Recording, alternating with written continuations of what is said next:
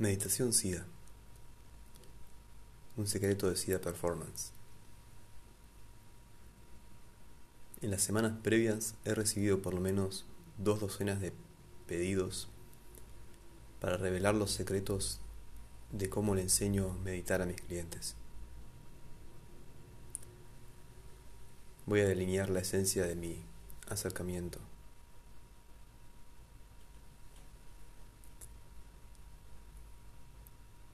Pero aviso que no tiene nada que ver con cómo. Porque en cualquier disciplina, si un ser humano es enseñado cómo, va a seguir la forma y perder la esencia. Y esto solo lleva a una eficacia técnica. Y entendé, querido amigo, que la eficacia técnica está muy lejos del arte. Si googleas la palabra meditación vas a encontrar millones de coincidencias en texto y video. Y virtualmente todas están dedicadas al cómo.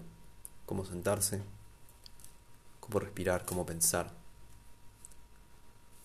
cómo acomodar tu pulgar y tu índice, cómo, cómo como forma, forma, forma. Declaro categóricamente que la meditación tiene poco o ningún efecto en la vasta mayoría de las millones que la practican. Vos conocés personas que meditan. ¿Cuántos de ellos de verdad son ecuánimos? Ecuánimes. ¿Cuántos de ellos están en control sin importar las circunstancias. ¿Cuántos de ellos viven una vida saturada de dicha? Anda a los templos y monasterios, donde hay cabezas afeitadas, túnicas, votos de celibato y sacrificios. Incluso en estas paredes santas, ¿cuántos judas encontrás? ¿Podemos parar con las pavadas? ¿Podemos dejar la pantomima? Podemos por un minuto divorciarnos de la idea de la forma e invertirnos en la exploración de la verdad verdadera.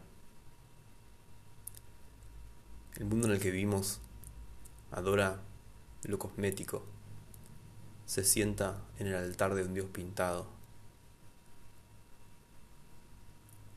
Tanto si son atletas profesionales, coaches, artistas, no me interesa instruir a mis clientes cómo meditar. Busco sumergirme con ellos en la esencia de lo que la meditación realmente es y lo que no es.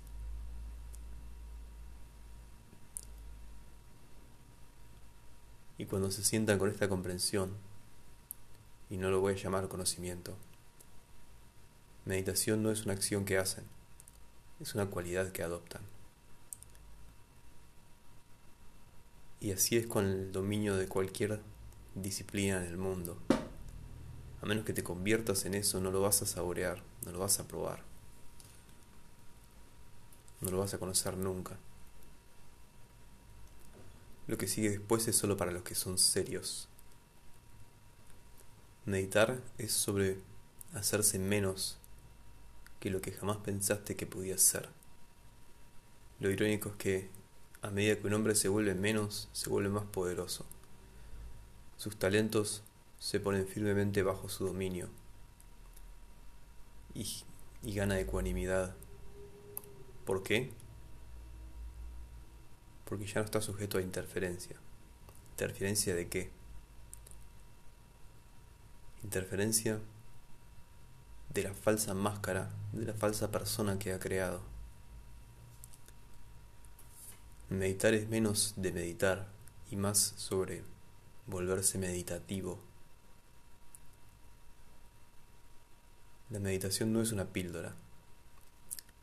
Deja la noción de 10 minutos de meditación por día. Esto es para los que no son serios. Tu trabajo se debe volver una meditación. Y así vas a crear gloriosas obras de arte. Tu existencia diaria debe volverse una meditación. Porque entonces no vas a sufrir los vericuetos de los cambios del clima de la mente. Hay una comprensión que aplica a todo lo que un hombre hace.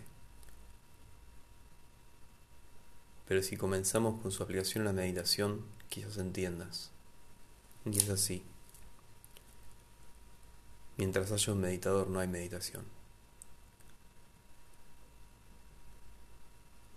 Esta es la unión, la bisagra que demanda la mayor parte del tiempo con mis clientes. Los artistas lo entienden intuitivamente, porque cuando crean su mejor arte, se vuelven aquello que hacen.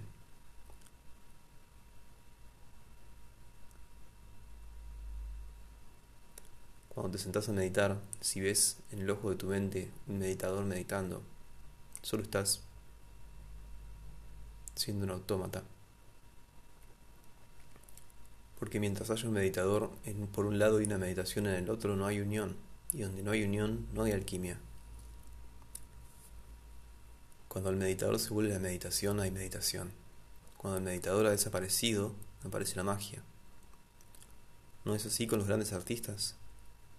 El concepto de alguien que hace es una interferencia monumental. Porque yace entre el instinto y su creación instintiva. Yo no creo en cambio. Trabajo con mis clientes en transformación. Aquellos que cambian, cambian para atrás, pero aquellos que se transforman son creados de nuevo. Vos viste orugas convertirse en mariposas pero nunca viste una mariposa convertirse en oruga.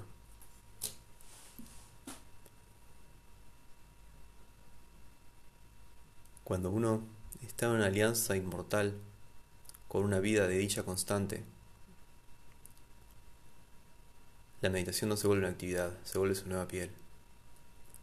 Vive dentro de uno y eso te recubre, te protege de las flechas y los dardos de su mente y los dolores de la circunstancia. Lo que sea que uno haga, de lo mundano a lo complicado, se arrima a la perfección.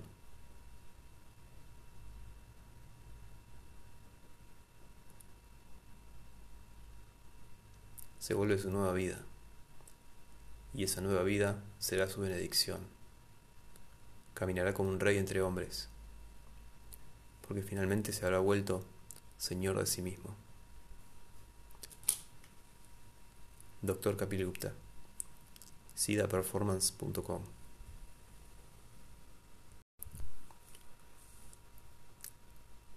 El hombre es Dios. ¿Has escuchado de la rémora? Hay un tipo de pez que se de pez que se adhiere a sí mismo a un huésped grande que habita el mar, como el gran tiburón blanco.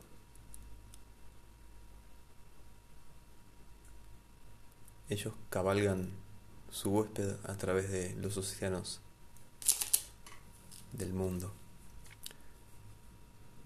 Parece que el hombre, que por naturaleza es más poderoso que el gran tiburón blanco, se fue al camino de la rémora. Se ha acostumbrado a cabalgar más que a manejar. Y es porque se ha vuelto apegado a la idea de que debe cabalgar algo, que debe pasar su vida esperando las cosas que lo van a llevar a donde quiere ir. Esto es algo muy lamentable, ¿no? El ser que está hecho de la magia, del polvo mágico que propulsa a los poderosos planetas en sus órbitas.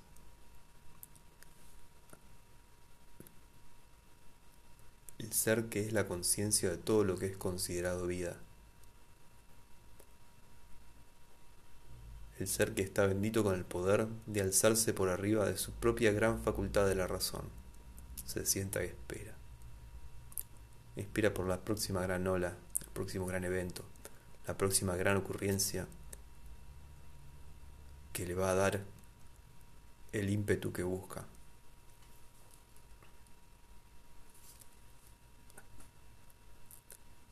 Los, los atletas profesionales suelen hablar de ímpetu. Hay poco daño en eso. Pero llama a una pregunta. ¿Qué hace lo que hace uno cuando no hay ímpetu? ¿Qué hace cuando las circunstancias no están a su favor? ¿Qué hace cuando las estrellas todavía consideran alinearse? Espera, ansía, y así lo hace toda su vida. Su vida se vuelve un ejercicio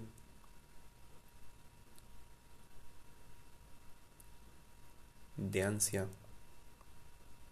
y espera sin fin, puntuado por alegrías ocasionales. Y mientras transiciona de niñez a adultez, gradualmente comienza a aceptar este trato terrible. A través de la extensión del tiempo, el hombre ha sufrido tremendamente en esta espera. Pero ¿qué tal si hay una mejor forma de vivir?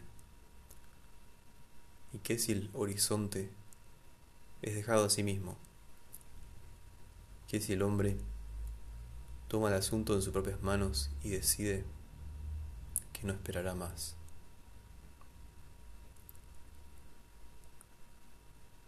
¿Y qué si cuando Luke mira en el espejo viera el rostro del gran tiburón blanco en lugar de la débil rémora. ¿Cómo podría suceder esto? ¿Es práctico?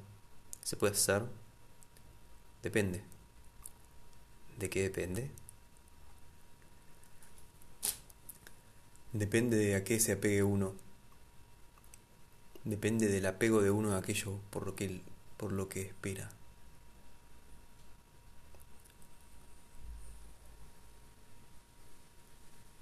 Depende sobre un hombre sobre quién un hombre cree ser comparado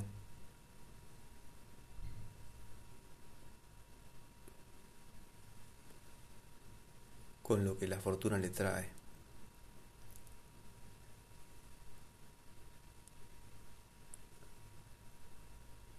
Depende de su sensibilidad a ver qué es real, en lugar de ser hechizado por lo que no lo es pero más que nada depende de qué tan harto está de esperar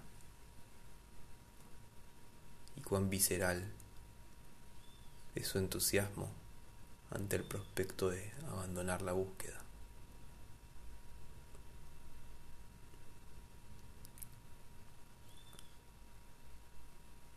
La vida de un hombre es creada de las formas más ingeniosas, tan ingeniosas de hecho que es casi comedia.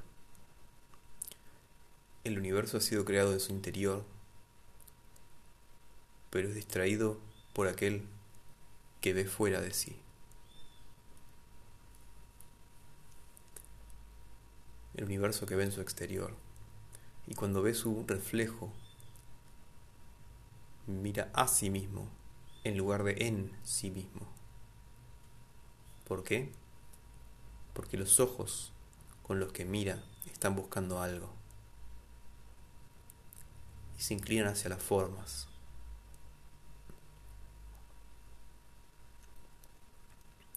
Se dice que cuando un hombre alcanza la iluminación se ríe, porque descubre que aquello que ha estado buscando toda su vida ya lo tenía. Y cuando descubre esto, abandona la búsqueda. Y cuando abandona la búsqueda, la vida comienza a buscarlo a él. Uno puede crear sus dioses, puede rezarle a ángeles.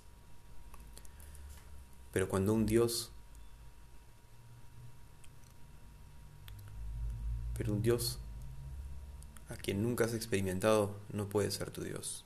El dios que nunca te ha visitado en pleno día no te sirve. El dios que es tuyo es el que espera encontrar a Dios. la fuente que da origen a la sed es la misma que lo calma.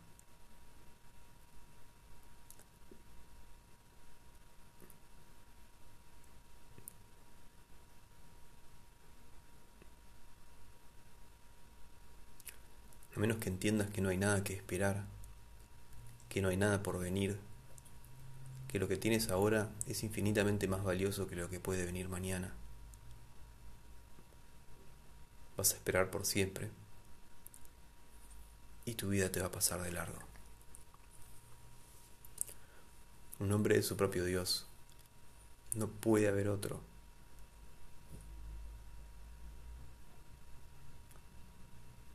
Un hombre crea su propio ímpetu. Porque aquel que encuentra en otro lugar se acaba pronto.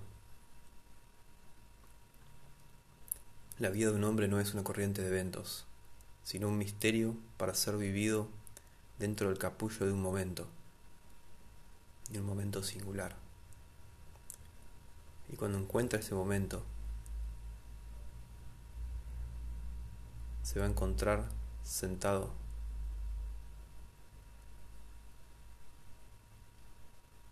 silenciosamente dentro de su propio Dios. Dr. Kapil Gupta, sidaperformance.com